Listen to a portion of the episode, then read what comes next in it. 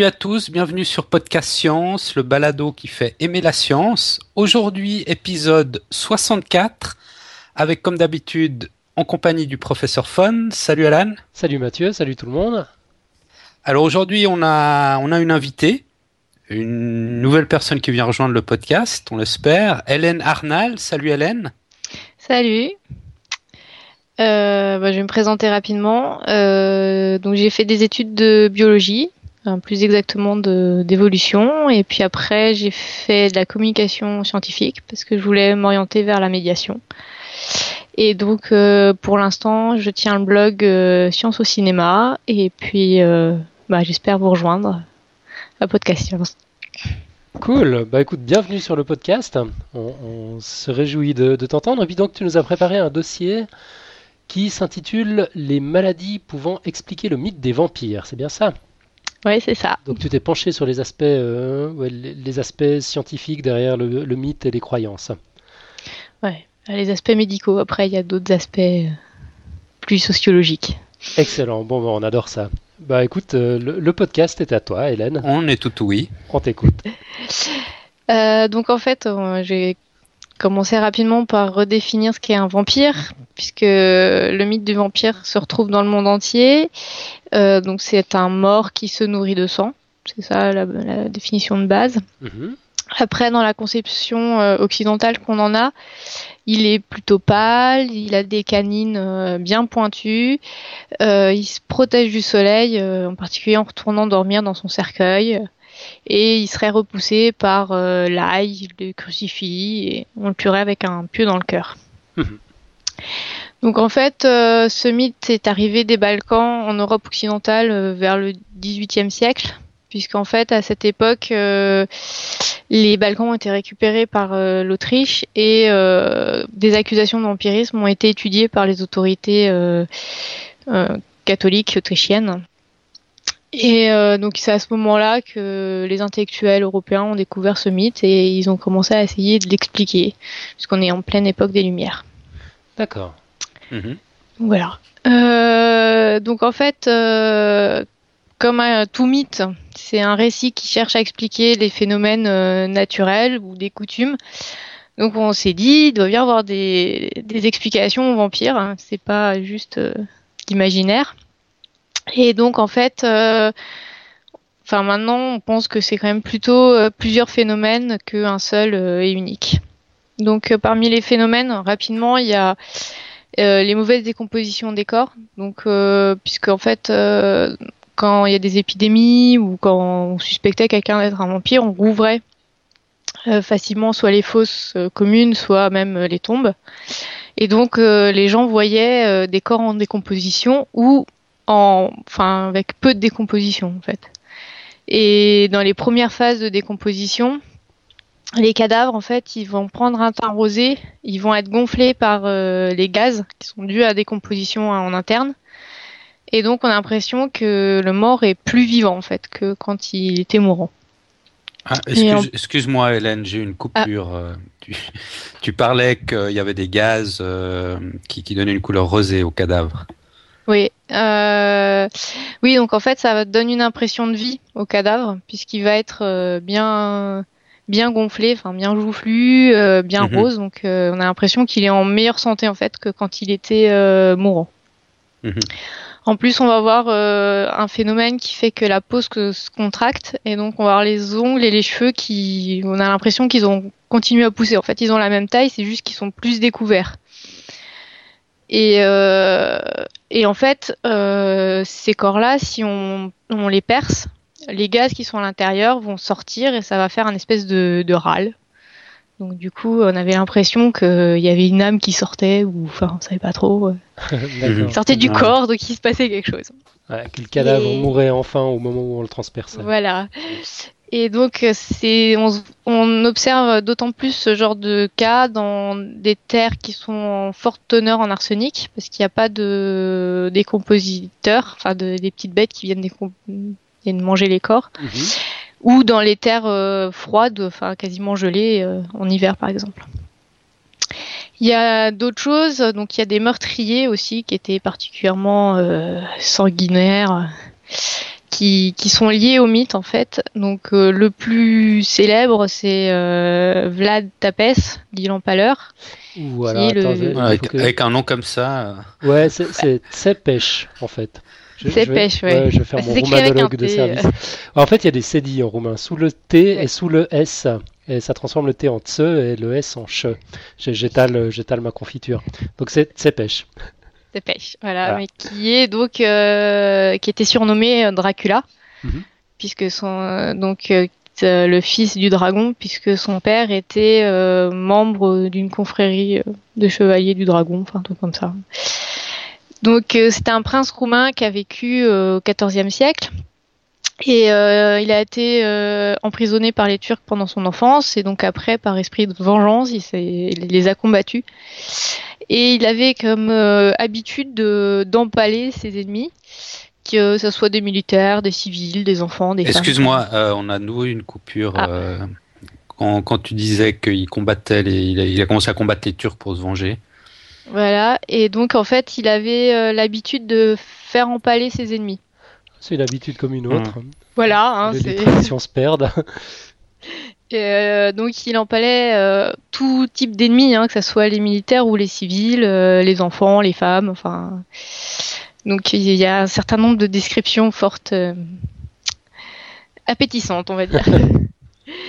donc euh, en fait, qu'on pense euh, à l'heure actuelle, euh, enfin qu'effectivement il, y a- il a été lié à la- au vampire, parce qu'on a dit que c'était un vampire après sa mort.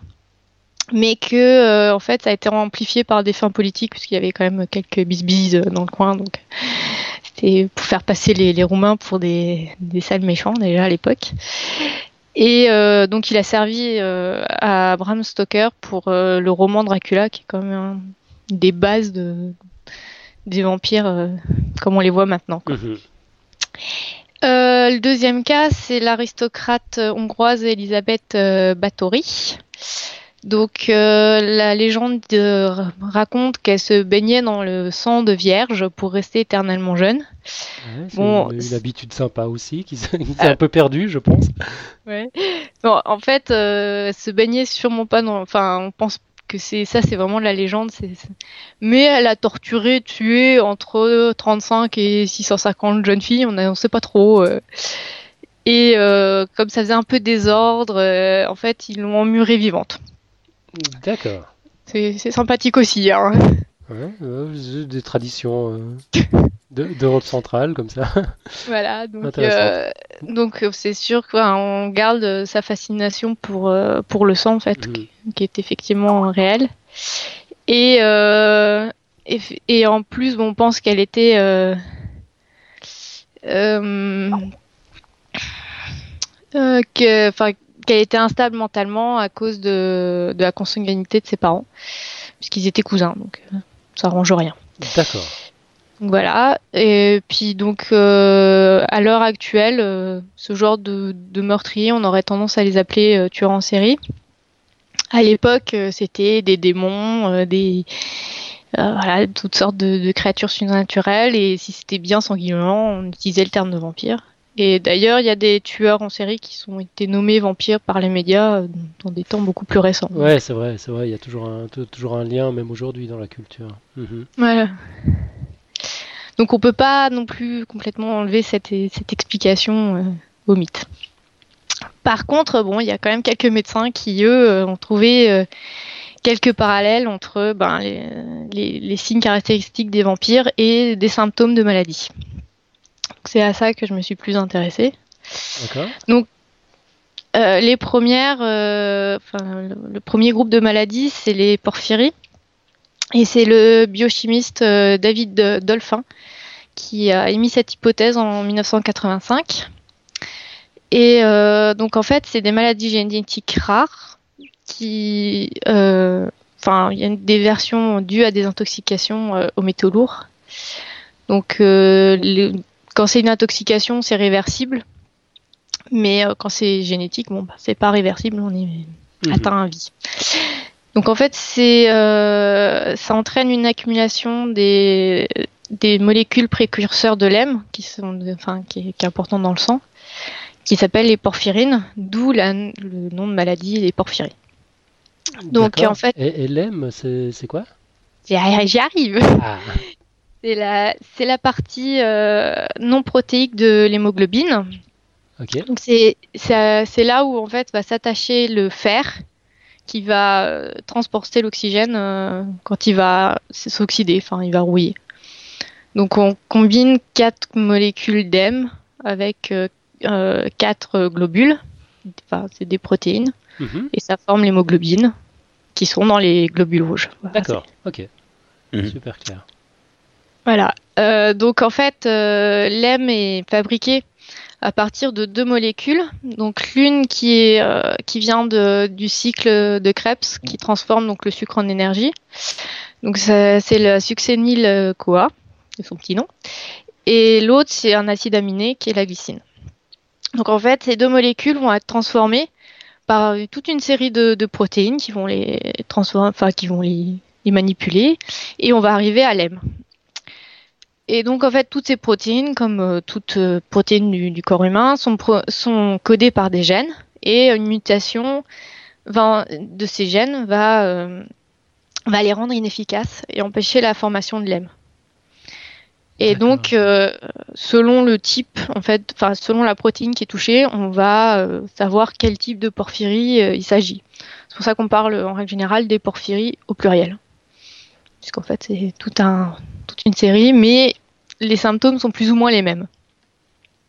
Mhm. Euh, donc en fait, euh, ce qui se passe, c'est que quand ça, toutes ces, enfin quand il y a une molécule qui, une protéine qui marche plus, les molécules, les molécules précurseurs de l'EM vont s'accumuler puisqu'elles vont plus être transformées en M. Et c'est ça qui entraîne les symptômes. Donc euh, dans ceux qui sont les plus intéressants pour nous, va y avoir euh, une sensibilité de la peau euh, au soleil. Donc on va avoir euh, des liaisons, des lésions sur la peau dès qu'on est au soleil. Donc les malades sortent pas à la lumière du jour. Une coloration rougeâtre des dents et des ongles, puisque c'est des, des molécules pigments en fait, violet ou rouge. une nécrose de la gencive, donc qui va faire que les dents vont ressortir en fait, ah des dents plus ah, Voilà, là, ça, ça, se concrétise. Et euh, une croissance rapide des cheveux, puisqu'il y a un des, une des caractéristiques euh, qui reviennent de temps en temps, c'est effectivement que les cheveux des vampires poussent euh, rapidement, pour qu'ils soient encore plus beaux. Et en plus, certains malades sont très sensibles à l'alicine, qui, est qui est une molécule qui se trouve dans l'ail. Euh, D'accord, ouais, ok. On, voit comment la, la, boucle commence à être bouclée gentiment. c'est vrai que ouais, tout, s'emboîte là, petit à petit. Hein. c'est évident. C'est vrai que les symptômes sont quand même un peu les mêmes. Euh, donc en fait, on, en plus maintenant, euh, enfin, on guérit pas cette maladie et on la soigne pas, mais on peut soulager les malades en faisant des transfusions sanguines, donc en apportant directement de l'hémoglobine, hmm. puisqu'il y a une certaine anémie du fait de ne pas avoir D'accord, donc euh, symboliquement, finalement, ces, ces, malades se nourrissent de sang. Voilà, mais.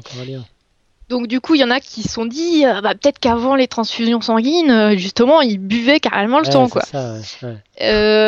le, problème, c'est que l'hémoglobine, en fait, est dégradée quand, on le digère et ça passe pas du tout dans le sang, donc ça n'a pas un intérêt pour les malades énorme. Donc on pense qu'ils devait pas consommer de sang. Mhm. Bon. Et euh, en fait, euh, certains euh, historiens pensent plutôt que ça serait cette ressemblance entre le mythe et la maladie serait due au fait que les auteurs de la fin du 18e et du 19e siècle, donc au moment où on a eu les premiers groupes, enfin les, la première vague de romans sur les vampires, connaissaient cette maladie et s'en soit inspiré. Puisqu'en fait, c'est une maladie euh, qui, est, qui, est, rare, mais qui serait répandue dans l'aristocratie, puisqu'on pense euh, que euh, Marie première d'Écosse, son descendant Georges III d'Angleterre, entre autres, et puis d'autres membres de, de, leur famille, auraient eu cette, cette maladie. Mais bon, après, le problème, c'est que enfin, c'est tout ça, c'est fait après des rapports médicaux, donc de l'époque, et on se dit ah oui, peut-être que c'est le symptôme et que du coup c'est telle maladie, donc c'est quand même pas très pas très clair. Mais donc. Elle peut se transmettre génétiquement cette maladie ou? Ouais, c'est une maladie génétique. Donc, comme c'est une mutation, mm. elle passe aux descendants en fait. D'accord, ouais. ouais. Ok.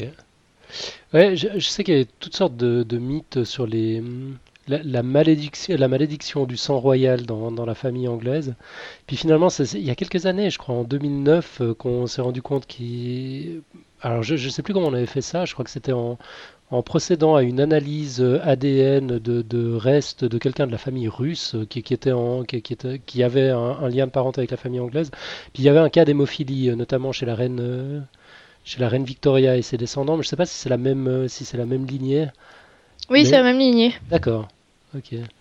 Effectivement, sur la lignée russe, ils ont fait des tests ADN et effectivement, apparemment, il y aurait des euh, cette maladie, mais pas bizarrement au niveau de la, famille royale anglaise, ils veulent pas en parler. Ah. Donc voilà. Ah, on aime entretenir le mystère.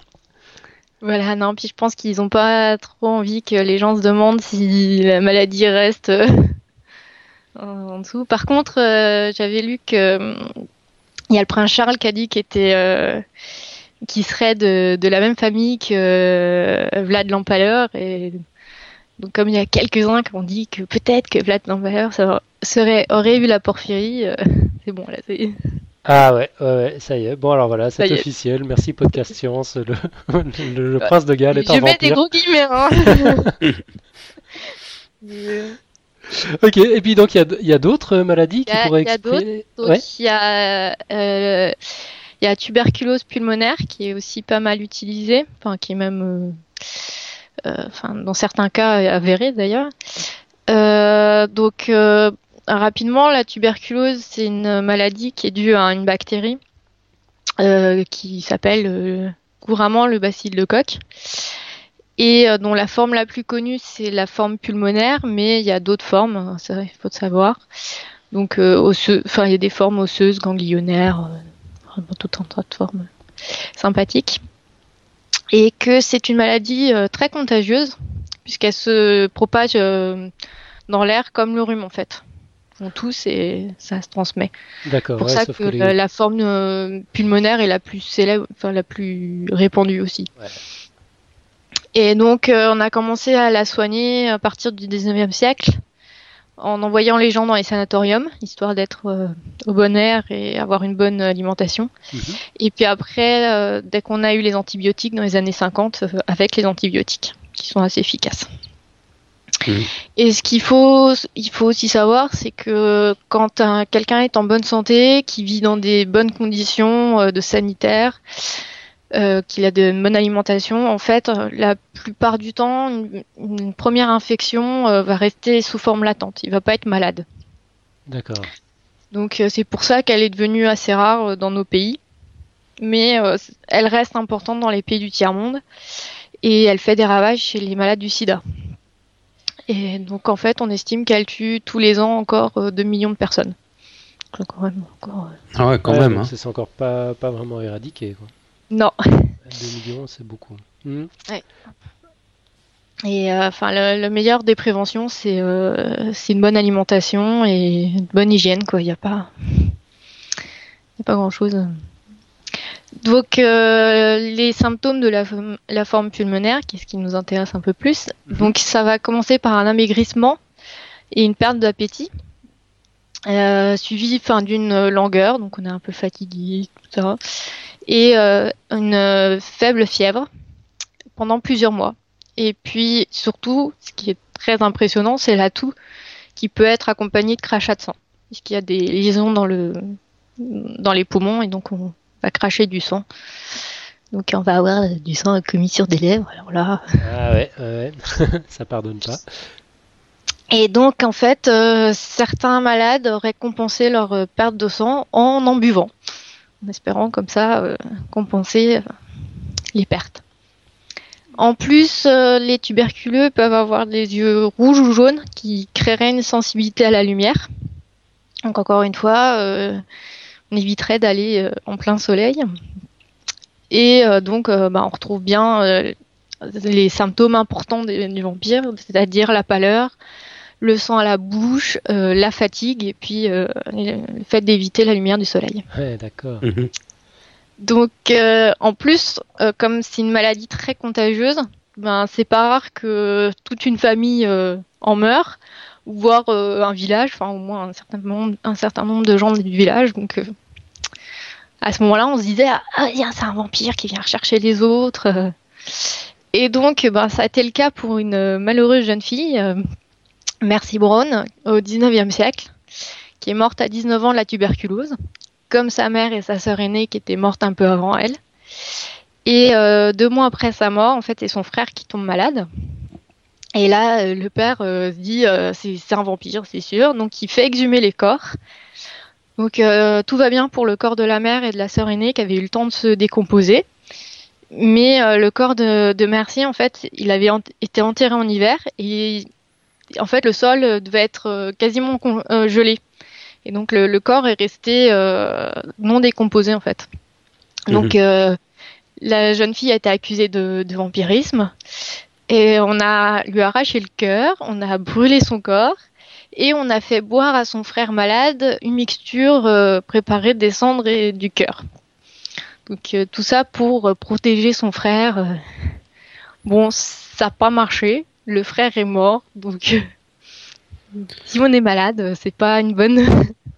ouais, c'est pas forcément le soin le plus approprié, effectivement. Voilà. Ça, c'était au 19e siècle, tu as dit? Ouais au 19e siècle aux États-Unis. Ouais, c'est un peu barbare pour, euh, pour le 19e siècle quand même, mais bon. Ouais, c'est enfin, moi aussi ça m'a surpris que ça soit aussi récent. Mais euh, parce que bon, la, tuberculose est quand même une maladie connue depuis un certain nombre d'années, mhm. même de siècles, donc euh, c'est un peu étonnant, mais bon, après, on peut comprendre que le père a peut-être un peu perdu les pédales euh, perdant tout le monde là, mais bon. Euh, et enfin, la dernière euh, maladie souvent est proposée pour expliquer la, le mythe de vampire, c'est la rage. Ah oui, la rage. Ouais. Bah parce que en fait, ben déjà, y a, au Moyen Âge, il y avait peu de différence entre le mythe du vampire et le mythe du loup-garou. Et en plus, donc les deux se transmettent, euh, enfin c'est transmis par la morsure et comme la rage qui euh, se transmet uniquement par morsure ou par léchage. Donc euh, on retrouve bien le mode de transmission avec justement la transformation avant de, mourir. Donc on retrouve bien ce, côté-là. Et en plus, eh ben les, loups et les chauves-souris, qui sont des, des animaux euh, associés pas mal euh, aux vampires et aux, loups-garous, sont des vecteurs euh, naturels de cette maladie. Donc, donc voilà. Donc c'est une maladie qui est due à un virus, du, virus à ARN de type non, virus, donc qui se propage dans le système nerveux qui attaque le système nerveux et qui va gagner le cerveau euh, par, les, par les nerfs. Mhm. Donc en fait, euh, entre la morsure et le moment où on va, être, on va déclarer les symptômes, il y a toute une période d'incubation qui dure entre quelques jours et quelques mois. Donc c'est à ce moment-là qu'il faut, euh, qu'il faut se soigner. Parce qu'une fois qu'on a les symptômes, c'est mort. D'accord. On, meurt entre, entre 2 et 10 jours. Ah ouais, c'est irrémédiable. C'est ouais, c'est encore irrémédiable. Hein. C'est. je savais pas. Donc la rage. Hein. La rage, oui. Donc euh, les premiers symptômes, ça va être une fièvre, la blessure qui va rester douloureuse alors qu'elle est censée être euh, guérie. Mhm. Euh, et en fait, là, il y a deux formes. Donc la plus connue, c'est la forme furieuse, qui représente environ 70% des cas. Et donc là, les malades deviennent anxieux, confus, agités, voire agressifs. Ils vont euh, développer des hallucinations euh, et, une hydrophobie, donc une peur de l'eau. Ah ouais, ah, c'est marrant. Enfin, euh, évidemment pas quand ça arrive, mais c'est surprenant, je ne savais pas qu'il y avait ce genre de symptômes. Donc là, tu as dit qu'il y avait deux formes, c'est la première, et puis la deuxième? La deuxième forme, c'est la forme paralytique. Et donc là, en fait, les... le malade va être progressivement paralysé à partir de sa blessure.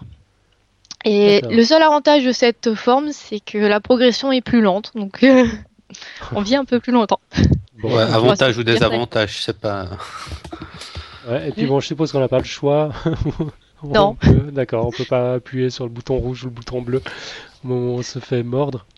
Non, D'accord, mais donc tu disais que si on la traite pendant la période d'incubation, avant l'apparition des symptômes, c'est traitable. C'est traitable. D'accord. Donc euh, la première chose à faire, c'est nettoyer la plaie au savon.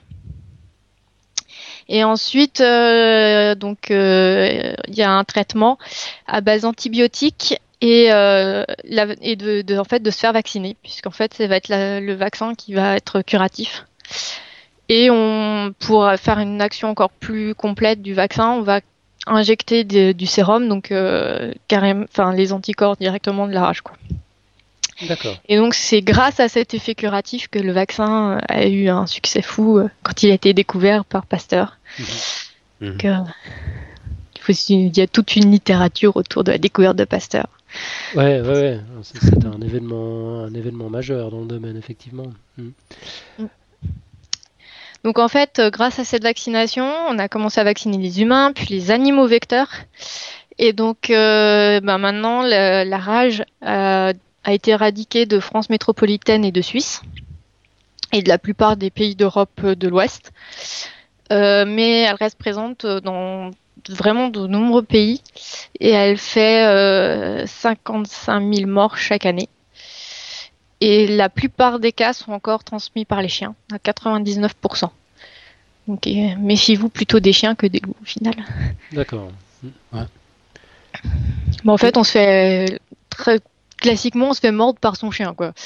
Le chien a été mordu par un loup, par, enfin, par une, par un animal sauvage qui a été, qui était malade. Et après, c'est le chien, en fait, qui va mordre l'homme. Mhm. Et euh, bah, il y a quand même 15 millions de personnes qui reçoivent tous les ans euh, le traitement euh, en prévention, quand même. Je sais pas non plus. En, Europe occidentale, bah, 15 millions de personnes, c'est pas en Suisse. Dans le monde. D'accord. Ah dans le monde. dans le monde, c'est les chiffres de, de l'OMS en fait. D'accord. Euh, est-ce que c'est obligatoire en Suisse, tu sais, euh, professeur Fon, le vaccin contre la rage? Euh, Pour les chiens, oui. Je crois que ça l'est pour les chats aussi, je ne suis, pas, je suis pas sûr. Mais pas pour, pour les humains, non. je crois que c'est. Non, c'est. Bah, on considère maintenant que c'est. Enfin, en France ou en Suisse, il y a, enfin, il y a plus de. de... Il y a plus de cadrage même dans les animaux sauvages, donc. Mhm. D'accord. Voilà. Bon, c'est juste je, crois que c'est un vaccin assez douloureux en plus. Enfin, c'est pas un truc qui passe comme une lettre à la poste. Quoi. Quand on, se fait mordre par un chien enragé, on doit subir un traitement assez, euh, assez violent. C'est des injections dans le ventre, non? Je ne sais pas si vous êtes au courant. Non, alors je ne sais pas. On, se, on, se, documentera alors. C'est des trucs que j'ai entendus. oui, enfin bon, en même temps, c'est vrai que c'est pas. Bon, de se faire euh, injecter les du vaccin et du sérum, ça doit pas non plus être euh, très fun. Ouais, bon, c'est vrai que c'est jamais très fun ces trucs-là. Mais je crois que le vaccin de la rage est particulièrement pénible. Mm. Mais enfin bon, on se documentera un peu là-dessus, puis on fera un petit follow-up à l'occasion. Ok. Euh, bah, j'ai fait. En fait, euh, ça a été, enfin, le, le lien entre le mythe du vampire et la rage a été proposé plus récemment par le neurologue euh, espagnol euh, Juan Gomez Alonso, qui euh, en fait a découvert que 25% des hommes infectés avaient tendance à mordre les autres, alors qu'on pensait que en fait la rage se transmet très peu d'homme à homme. C'est essentiellement quand on se fait mordre par les animaux. Donc donc là, elle a bien montré que même les hommes enragés mordaient les autres. Mhm. Il a aussi expliqué la peur des, enfin, la peur des vampires euh, due à la rage. Euh, pour l'ail et la lumière, en fait, euh, par une hypersensibilité des malades. du coup, les lumières trop fortes comme la lumière du soleil ou les goûts trop prononcés comme l'ail, enfin c'était c'était trop pour eux, donc ils réagissaient violemment. Ah ouais, intéressant. Mhm. Et que le fait d'avoir une vie nocturne et un fort appétit sexuel pouvait être produit par des troubles du sommeil induits par la maladie. D'accord. Et euh, sa dernière explication, qui est pourquoi les vampires n'ont pas de reflet, serait parce que, en fait, traditionnellement, pour savoir si quelqu'un avait la rage, euh, on pensait que si elle n'était pas capable de se voir dans un miroir, euh, c'est qu'elle avait la rage. Donc, euh, si elle peut pas se regarder dans un miroir, c'est parce qu'elle a pas de reflet. Enfin, voilà. Ça ferait une D'accord. Ok. Ouais, un petit peu abracadabrant, mais... Bah, mais mais bon, on, voit le lien, on voit le lien. ouais. Ouais, Il y, a- y a une passerelle. Vrai. Mhm. a- après, euh, je pense que les médecins qui décrivent ce genre de choses, ils sont un peu, euh, ils veulent trouver la maladie qui explique. euh, donc, euh, c'est un peu, Mhm. ils partent un peu convaincus à la base, quoi. Donc. euh, Encore un biais de confirmation, sans doute. On, on aime bien les biais de confirmation ici.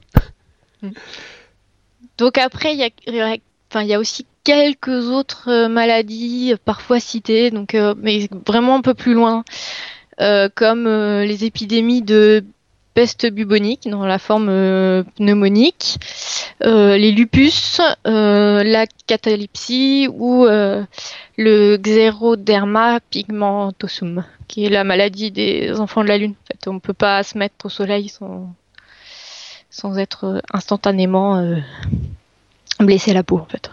D'accord. Voilà. Mhm. Mais euh, il y a vraiment euh, aucune maladie qui euh, serait décrite comme la maladie expliquant le mythe du vampire. Et bon, ça, ça se comprend parce que c'est une, euh, c'est, en fait, c'est pas un mythe euh, monolithique quoi. C'est plusieurs récits, plusieurs croyances qui sont un peu agglomérées. Donc euh, Bien sûr. voilà. Et puis après, comme je disais en introduction, euh, il y a les psychologues et les sociologues qui, euh, eux, expliquent le mythe comme euh, explicatif de l'apport de la mort, de l'opposition du bien et du mal, de- du désir sexuel, enfin bref. Tout aussi tout un, tout un certain choses.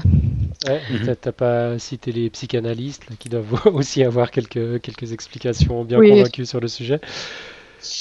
Ouais, enfin voilà. Donc là, c'est qu'ils sont.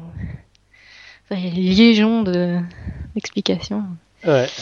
Pe- Peut-être, juste petite parenthèse, tu as, parlé de psychanalyse, professeur Fun. Je sais pas si, t'as vu, si vous avez vu ce documentaire euh, dans l'émission euh, Scepticisme scientifique. Il y a eu un entretien avec une, je crois qu'elle s'appelle Sophie Robert, qui a fait un, un documentaire sur la- l'autisme et la psychanalyse. Oui, Ça- ouais, ça, ça fait quelques semaines déjà. hein. Ouais. Ouais. Et, Je euh, pardon? Non, j'ai- je l'ai pas écouté. Enfin, j'ai vu la toute la discussion autour de Ouais.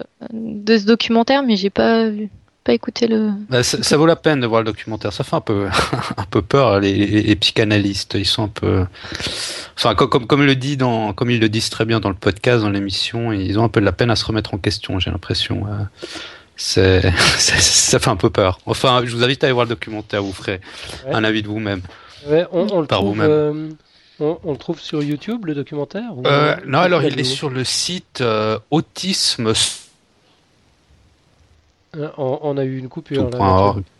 Ah, je disais, c'est sur euh, euh, un site qui s'appelle Autisme sans frontières. Autisme sans frontières. .net ou .org ou quelque chose comme ça. D'accord, bon, on trouvera le lien, on le mettra dans les notes de Mhm. l'émission.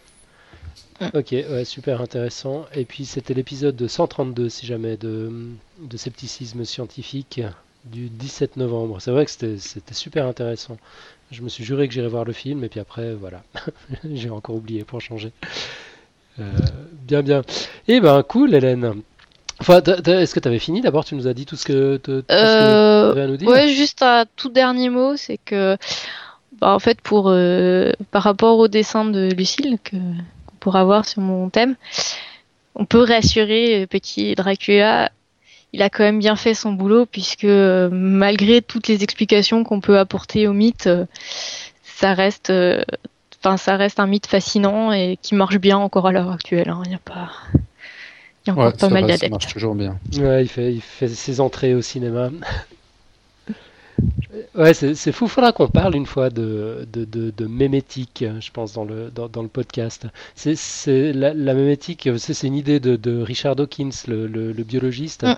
qui, euh, qui associait, euh, en- enfin, qui a, qui a essayé de transposer la, génétique dans le monde, dans le monde des idées, dans le monde de, la culture, et qui, ouais, qui, a cherché à démontrer comment une, une, idée arrive à frayer son chemin, comment elle évolue au sens, au sens darwinien, en fonction des, des pressions de l'environnement, etc. Comment elle, comment elle survit dans, dans, dans, dans, ces différents environnements. Là, je pense que ce serait pas mal de Ouais, de, passer ce genre de, mythe à cette, à cette moulinette-là aussi. Ouais, ouais, non, c'est ça. Ouais, bah, quand on voit dans la littérature, euh, au final, euh, le vampire, euh, enfin Dracula de Bram Stoker, c'est pas tout à fait le même vampire que les vampires actuels. ouais, c'est ça. Sans prendre Twilight, même rien que d'entretien avec un vampire ou, ou d'Underworld, quoi. Ouais donc le, mythe lui-même change, évolue en fonction, en fonction du contexte. C'est vachement intéressant. Mais là, c'était drôlement, drôlement intéressant d'essayer d'aller rechercher les origines dans, dans, la médecine. Moi, ça, ça, m'a bien plu comme dossier. Ouais. original comme dossier, très original. absolument. Et puis, bah, évidemment, il n'y a pas d'explication simple. On s'en serait douté. mais, euh, mais voilà, c'est toujours intéressant. Ah, bien cool. Écoute, merci mm. beaucoup. Ah, de rien. Alors, ouais. on, va, on va continuer. Mhm. Euh, juste, euh, petit, petit détail technique. Euh, moi, je suis interrompu en permanence par des coupures. Donc, je, vais dire deux, trois petites choses. Si, si vous m'entendez pas, vous m'arrêtez, je répéterai, d'accord? Pas de souci, il n'y a pas de problème. Ok. professeur Font, tu voulais commencer peut-être par l'illustration du dossier d'aujourd'hui, non? Oui, bah en, fait, euh, Hélène l'a annoncé. Euh, on a la chance d'avoir une, illustration de Lucille qui va porter justement sur le, sur le thème d'Hélène. Donc euh, précipitez-vous sur le site. Au moment où vous entendrez ça, l'illustration sera, sera en une. voilà, voilà. Il faut pas les, il faut pas les louper. Et puis sinon, ben, on voulait revenir un petit peu sur les émissions précédentes.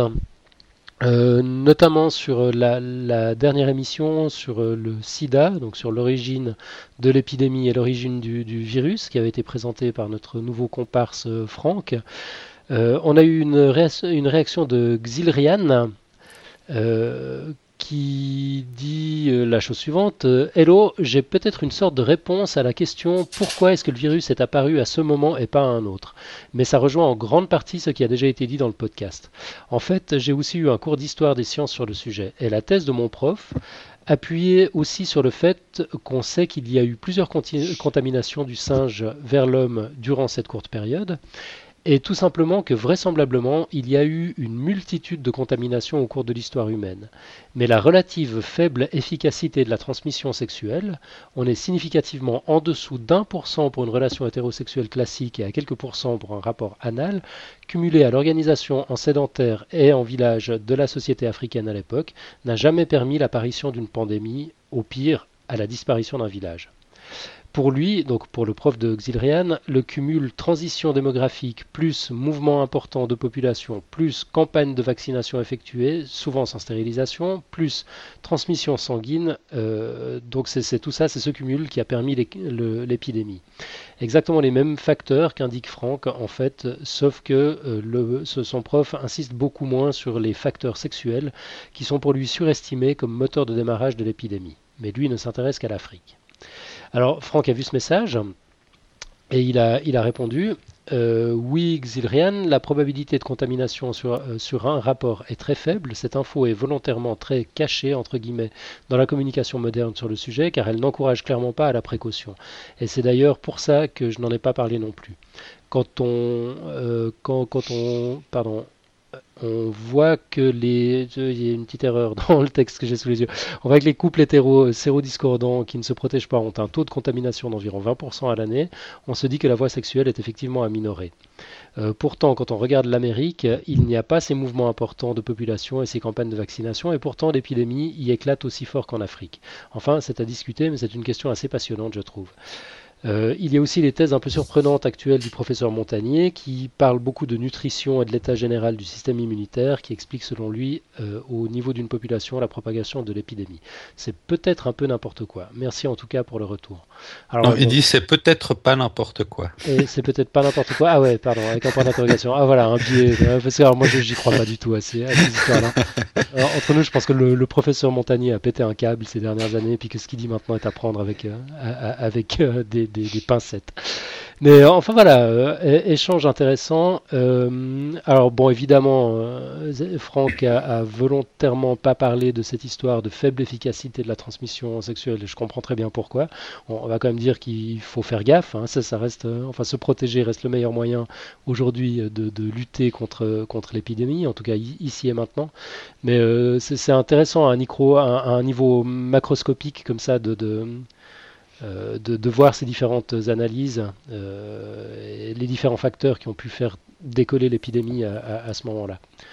Ouais, d'ailleurs, ils se rejoignent assez les deux sur la transition démographique et des mouvements de population, comme nous l'avait dit Franck, les mouvements dans les villes, surtout en Afrique, et les gros mouvements. Euh, oui, ils se rejoignent, ils se rejoignent là-dessus. Ouais, tout à fait, tout à fait. sinon, Mathieu, toi, tu voulais nous parler de tout à fait autre chose. Oui, euh, bah, je vais revenir en fait sur le dossier que j'avais fait sur les planètes habitables parce que cette semaine, c'était hier ou avant-hier, euh, la NASA a confirmé euh, la découverte d'une nouvelle planète peut-être habitable. Située, bon, elle est située hors de notre système solaire, mais elle ressemble beaucoup à la Terre. Donc c'est une exoplanète. Donc une exoplanète. Mhm. on, on l'a baptisée Kepler 22b c'est la sonde Kepler qu'il a, découvert, détecté. Et cette planète a un rayon 2,4 fois supérieur à celui de la Terre. C'est une sorte de super Terre. Une bonne grosse Terre, ouais. Ouais. Et alors, on ne connaît pas encore sa composition, on ne sait pas si elle est constituée de roches, si elle est liquide ou gazeuse, mais il semble tout de même probable qu'elle ait une atmosphère. C'est encore à confirmer. Hein. Mais dans, dans, le cas euh, d'une atmosphère, euh, la température à sa surface euh, serait d'environ 22 degrés en moyenne. Donc ce qui est très propice à une éventuelle apparition. Là, on t'a de nouveau perdu, Mathieu. Ouais. Ouais, donc tu disais 22 degrés, très propice. En moyenne. Ouais. Ouais, donc c'est évidemment une température euh, propice pour euh, une éventuelle apparition de la vie. Ouais, ouais 22 degrés en moyenne, c'est sympa. Hein. ouais. Mais bon, il y a encore pas mal d'inconnus. Hein. Comme j'ai dit, la composition, c'est pas si c'est une planète gazeuse. bon, ben voilà ça tout tombe à l'eau. on n'est encore même pas sûr s'il y a une atmosphère. Mais bon, il y a des bons, des bons indices quand même qui, qui pensent à croire qu'il y a une température assez agréable sur cette planète. Bon, affaire à suivre. Affaire à suivre. Passer nos prochaines vacances. Bah, tout ça pour dire qu'on voit que ces exoplanètes, euh, il y en a beaucoup qui apparaissent. Chaque mois, il y en a des nouvelles. Hein. Ça va vite. Hein. Ouais, c'est épatant. Et encore une autre chose, sinon, euh, ah alors, pour ceux qui sont pas au courant, il y a des rumeurs qui circulent euh, sur Internet et notamment dans, dans les milieux de, scientifiques, des rumeurs d'observation du boson de Higgs au LHC. Ah. Alors, euh, ça circule beaucoup dans la blogosphère des physiciens qui font état de signaux que l'on peut interpréter comme euh, les produits de désintégration du fameux boson de Higgs. Et la, la, signifiance de ces pardon, la de ces observations est de, alors là c'est un peu technique, de 3,5 sigma et 2,5 sigma respectivement dans Atlas et le CMS. C'est-à-dire on, a détecté deux fois euh, ces, signaux dans, deux détecteurs différents, l'Atlas et, le et le CMS. Mmh. Donc ça, c'est bien. Donc ils sont les deux détecteurs, les détecteurs du LHC. Et il semblerait que ce boson de Higgs ait pointé le bout de son nez euh, donc dans ces deux détecteurs, pardon, pardon, je me répète, et que les mesures conduisent dans les deux cas à des masses similaires, à savoir environ 125 gigaélectronvolts. Donc une masse de 125 GeV euh, pourrait impliquer que la nature emploie effectivement la supersymétrie oh. pour unifier les particules de matière et d'interaction. Et il semblerait aussi qu'une telle valeur, donc euh, ce serait la valeur de, la masse du boson de Higgs, 125 GeV, est celle que l'on doit attendre dans le cadre de certaines formulations de la théorie des supercordes, en, en l'occurrence la théorie M, qui est un peu la théorie unificatrice de toutes ces théories. Alors le, 13 décembre, donc c'est la semaine prochaine. Vendredi. Non, c'est vendredi le 13 décembre, je crois. Euh, non, c'est le 9, vendredi. Donc euh, pour, pour information, pour nos auditeurs qui peuvent nous écouter quand on veut, euh, quand, quand ils le souhaitent, là nous sommes le mercredi 7 décembre au moment où on parle. Donc ouais, c'est dans pile une semaine. Non, la semaine prochaine, la semaine prochaine, ouais, mardi. donc bah, le 13 décembre 2011 se tiendra au CERN un séminaire où seront présentés les derniers résultats de cette chasse au boson de Higgs qui est activement menée au LHC.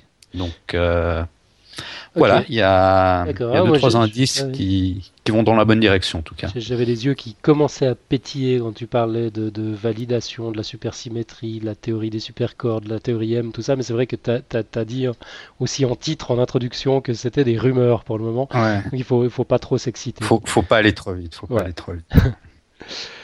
Ok, alors sinon dans un registre complètement différent, euh, notre ami Pierre Kerner, euh, l'auteur du formidable blog euh, Strange Stuff and Funky Things, organise un concours pour la 500, ce qu'il appelle la 500e dose de SAFT, c'est-à-dire le, le 500e billet. Euh, donc voilà, ça, se fait. Et pour l'occasion, euh, il nous dit la chose suivante j'ai voulu marquer le coup avec un événement un peu plus classieux. Alors, au début, mon idée de proposer ma candidature au présidentiel avec le parti Strange et Funky semblait la meilleure, c'est-à-dire, c'est dire à quel point j'ai réfléchi à la question. Mais après mûre et sobre réflexion, j'ai décidé d'organiser un grand concours Strange and Funky. Vous avez toujours rêvé de jouer au vulgarisateur scientifique, vous aimez écrire, dessiner, faire des animations ou jouer au reporter, eh bien ce concours est fait pour vous. Tâchons d'être simple et concis pour vous expliquer le quoi du caisse. Donc là, j'ai simplement, euh, simplement fait un copier-coller parce que le, style et la verve euh, de Pierre n'ont besoin d'aucune concision. Je vous livre tout ça tel quel. Euh, le but, réaliser une œuvre de vulgarisation scientifique à la manière de Saft, des sujets étonnants, de l'humour, de l'imagination et beaucoup de funk. Quatre thèmes. La vulgarisation scientifique, strange et funky, ça peut se faire de plein de manières différentes. Alors pour varier les plaisirs, vous devrez choisir de produire soit un article de blog de 1000 mots et maximum 10 images ou vidéos, une planche de BD d'une page au format A4, un enregistrement audio d'une minute ou une vidéo d'une minute. Vous avez le droit de participer à chacun des thèmes, mais une seule production par thème par contre. Donc euh, voilà, on peut, chaque personne peut participer une seule fois, mais elle peut participer à chacun des thèmes, c'est-à-dire faire une planche de BD, un enregistrement audio d'une minute, une vidéo d'une minute ou un article de blog. Alors bon courage pour, pour faire les quatre, je pense que déjà un, c'est extrêmement difficile. Euh, les moyens. Euh, tout le monde ne peut pas se payer une licence Photoshop ou des mixeurs de malades pour le travail d'édition nécessaire à vos productions. Heureusement, Art Science Factory propose en bas de sa page de présentation plusieurs web outils gratuits à l'utilisation et qui pourront vous aider. La deadline est fixée au 20 janvier, soit dans un mois et 15 jours. Euh, bah, un petit peu moins maintenant parce que j'ai dû copier ça hier ou avant-hier. Euh, et il y a même un événement Facebook pour, pour vous rappeler la deadline. Et bien sûr, bah, tout ça, il faut l'envoyer euh, à l'adresse email de Pierre Kerner, donc pierrekerner at yahoo.fr, Pierre Kerner tout collé en, un mot. Euh, et puis, s'il y a des soucis de fichiers trop volumineux, il bah, faudra simplement contacter Pierre et, vous vous arrangerez entre vous. Donc voilà, plein de cadeaux. Euh, pour tous les gagnants du concours, c'est la gloire qui sera au rendez-vous, rien que ça. Et une fois que la meilleure production de chaque thème sera déterminée, ben non seulement elle sera publiée sur Saft, euh, mais en plus, euh, Pierre enverra aux gagnants des petits cadeaux safteux surprise. Voilà, voilà. Ah, c'est cool. Euh, moi, j'avais très envie de participer dans la catégorie audio, mais après, je me suis, je me suis ravisé. Je pense que. Pourquoi? Ben, vulgariser en une minute, ça prend des, ça, ça prend des heures. Et... non, mais c'est vrai. Tout le challenge est là. Hein, ah ouais, non, c'est vraiment tout un art. Et puis, euh, ouais, moi, j'arrive plus à suivre dans, dans, dans, ma vie de tous les jours, donc je dois faire des choix. Par contre, j'ai été invité à faire partie euh, du jury. Ah. Voilà. Ah ouais, alors évidemment, le, le, jury ne peut pas participer. Ouais, du coup, euh, effectivement. Donc je participe plus, mais j'accepte volontiers de, de, de participer dans le jury. En tout cas, je trouve que c'est une super idée, quoi. Une, une, top idée à la pierre, comme d'habitude. C'est vraiment excellent. Et puis, je pense que ça va, ça, va booster la créativité dans le domaine. Je me, je me réjouis vraiment follement de, de, de, voir les résultats. On en parlera évidemment dans, dans Podcast Science. Hmm. Et qui sait, j'en ai encore pas parlé à Pierre, mais c'est vrai qu'on peut, on peut imaginer euh, d'utiliser aussi la plateforme Podcast Science pour diffuser les, les, les meilleures contributions audio, voire, voire vidéo. Enfin, on, on en discute. On pourra relayer, ouais. Exactement, ouais. Voilà, et puis sinon encore une annonce euh, culturelle. Alors là, c'est le Muséum national d'histoire naturelle, donc euh, en France, euh, qui, dans le cadre des rendez-vous du muséum, propose à un public à partir de 14 ans à partir à la découverte du cosmos avec Mathieu Gounel, un professeur et spécialiste des météorites. Euh, donc il y, aura pas mal de thèmes. Qu'est-ce qu'une météorite? Comment se forment les étoiles? Comment on est une planète? Etc. Autant de questions qui trouveront réponse. Alors, Malheureusement, c'était en trois fois. La première fois, c'était le jeudi 1er, mais on a reçu l'information euh, trop tard. Euh, mais sinon, ce sera les 8 et 15 décembre prochains. Donc voilà, au, programme du jeudi 8 décembre, ce sera la physico-chimie du milieu interstellaire et des disques protoplanétaires, la, cosmochimie, comment les propriétés de certaines météorites appelées les chondrites nous permettent d'élucider les processus physico-chimiques dans les nuages moléculaires, là où se forment les étoiles, et dans les disques protoplanétaires, là où se forment les planètes. Et puis au menu du jeudi 15 décembre 2011, euh, ce sera des météorites aux planètes euh, et la cosmochimie encore. Donc quels sont les mécanismes qui conduisent à la fabrication des planètes et quel est le lien avec les planètes extrasolaires, donc les fameuses exoplanètes dont tu parlais il y a un instant. Euh, donc lieu et horaire, c'est le jeudi à 18h au grand amphithéâtre du Muséum, euh, au 57 de la rue Cuvier à Paris dans le 5e. L'entrée est gratuite et libre dans la limite des places disponibles, il y a environ 300 places. Plus d'informations sur le site internet, on mettra évidemment le lien dans les notes de l'émission. Et puis voilà, euh, on aurait on aurait quasi fini l'émission là, euh, s'il ne restait pas quand même une, une partie, euh, c'est peut-être pas l'essentiel aujourd'hui, on a eu un, excellent dossier, mais une partie incontournable, la partie que tout le monde attend, la fameuse quote de Mathieu. Qu'est-ce que tu nous as mijoté cette fois-ci?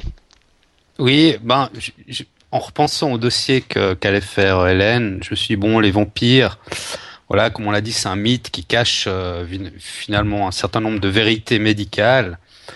Donc la côte d'aujourd'hui, elle, elle est de Descartes, donc de René Descartes, et elle dit le propre de l'erreur, c'est de se prendre pour la vérité. D'accord. Elle est bien. Elle, est, pas mal, hein ah c'est bien formulé celle-là. Ouais, encore, encore une amédie. Bon, c'est encore un de ces, un de ces casse-têtes philosophiques Genre. Euh... ce que tu as dit. Je, dis c'est encore un de ces casse-têtes philosophiques. Ouais. est-ce que est-ce que le menteur qui ment tout le temps dit la vérité euh, enfin ment quand il quand il dit la vérité est-ce qu'il dit la vérité quand il ment? Là le, propre de l'erreur est de se prendre pour la vérité. OK, mais ça veut dire que la, vérité ne peut pas exister, c'est forcément une erreur. Non, c'est que quand on est dans l'erreur, on pense que c'est la vérité on se rend pas compte qu'on est dans l'erreur. Pour nous, euh, quand on se rend pas compte qu'on est dans l'erreur, on croit que c'est la vérité. Donc l'erreur se prend pour la vérité. Ça, j'ai bien compris, mais du coup, est-ce que la, vérité peut, peut, peut, exister? Si ce qui se prend pour la vérité, ouais, enfin. Non, j'en sais rien, je sais pas, je vais pas, je vais pas réfléchir à chaud comme ça, je vais, je vais y aller ouais, elle est tordue, elle est un petit peu tordue. Ouais, hein. ouais. Et Hélène, ça t'inspire quelque chose? Oh, bah, Moi, ça me fait, ça me fait un peu penser euh, aux médecins qui, qui croient avoir trouvé euh, la maladie qui explique. Et du coup, tout correspond, quoi. Donc, euh, ouais, c'est vrai, c'est vrai, t'as raison, il y a cette C'est la vérité, enfin, enfin c'est vrai que quand on est dans l'erreur, on va, on va peut-être biaiser la, ce qu'on ce qu'on voit pour que ça rentre dans les cases, quoi. Voilà, Exactement, le, fameux biais de confirmation d'hypothèse. On, mhm. a, on a tellement envie que ça entre, euh, dans, dans bah, comme tu dis, dans les cases, que finalement, euh, ça, ça en prend les apparences. Ouais. Bon, bah magnifique, excellente quote. Euh, Hélène, qu'est-ce qu'on fait? Tu, tu, tu, restes avec nous après cette première, euh, cette première expérience? Oh oui, oui, moi, il n'y a pas de souci. Bon, bah, c'est magnifique. Alors, tu, tu, fais officiellement partie de la bande. À, à partir d'aujourd'hui, bienvenue, dans le, bienvenue dans le podcast. Ah, merci. Et l'équipe grandit semaine après semaine. J'ai l'impression chaque semaine, il y a un nouveau, un nouveau venu, non? Ouais, c'est fou. Ouais, ouais. C'est bien, c'est bien. Encore une année comme ça, on va faire le podcast à 52, ça va être magnifique. non, c'est top. Je crois qu'on va, ouais, on, va un peu arrêter la croissance euh, là. Donc, il faudra qu'on voit exactement comment, comment on s'organise. Euh, Mathieu, tu vas quand même rester avec nous de temps en temps l'année prochaine? Oui, oui, je reviendrai occasionnellement faire des petits dossiers. Voilà, ouais, mais ce sera quoi Peut-être 3-4 fois par année, quelque chose comme ça, hein c'est un peu l'idée. Ouais, on verra aussi un peu en fonction du rythme de chacun et tout ça, mais On verra, on verra le rythme, mais ce sera, ce sera quand même assez, assez tranquille, on va dire. D'accord. Ok. Donc, euh, ouais, le, le, rythme dans les grandes lignes, ça va être euh, euh, chaque mois, grosso modo, euh, enfin on va, on va alterner quoi entre, entre Hélène, Franck, Marco et, moi-même. Euh, on t'aura toi, euh, Mathieu, en invité bonus de temps en temps. Et puis il faudra qu'on prévoie un slot aussi de temps en temps pour, pour recevoir des invités comme on l'a, comme on l'a fait jusqu'à maintenant. Donc effectivement la, formule change un peu. Après, il faudra qu'on voit comment on s'organise pour les, pour, pour les co-animations. On va faire des, des tandems ou des trios ou des quatuors par moment. Enfin, tout ça, euh, on, va le décider au fur et à mesure, comme d'habitude, à la cool. On se prend pas trop la tête avec, euh, avec l'organisation. Mais effectivement, il y y a- du changement dans l'air à partir de, l'année prochaine avec une plus grande équipe. Et puis, bah, ça, ça va être une expérience différente, mais ça va être une très chouette expérience aussi. Donc, euh, donc voilà. Euh, la semaine prochaine, bah voilà, maintenant que j'ai énuméré euh, tous ces noms, euh, la semaine prochaine, ça va être encore un autre nom. si tout va bien, c'est Lia qui viendra nous présenter. alors elle nous présente. alors elle nous présente. alors elle nous présentera pas exactement le dossier qu'elle n'avait pas pu nous présenter il y a un mois, qui portait sur la conscience chez les animaux. Là, ça va être sur le, le- les rapports entre les animaux et, les humains, tout ça dans une perspective scientifique évidemment. Euh, si tout va bien, parce que c'est pas dit qu'elle puisse euh, que- qu'elle puisse venir. Et puis euh, si elle peut pas venir, de toute façon on a des choses en, en réserve, ce sera ce sera pas un drame. Donc euh, on se donne rendez-vous la semaine prochaine. On sait encore pas très bien sur quel sujet ni avec qui, mais on se réjouit beaucoup de, de- de vous retrouver. Puis d'ici là, ben, bonne semaine à tous. Allez, bonne semaine. Merci Hélène pour ton dossier. Bonne semaine. à Allez, ciao. bientôt. ciao. ciao. À bientôt.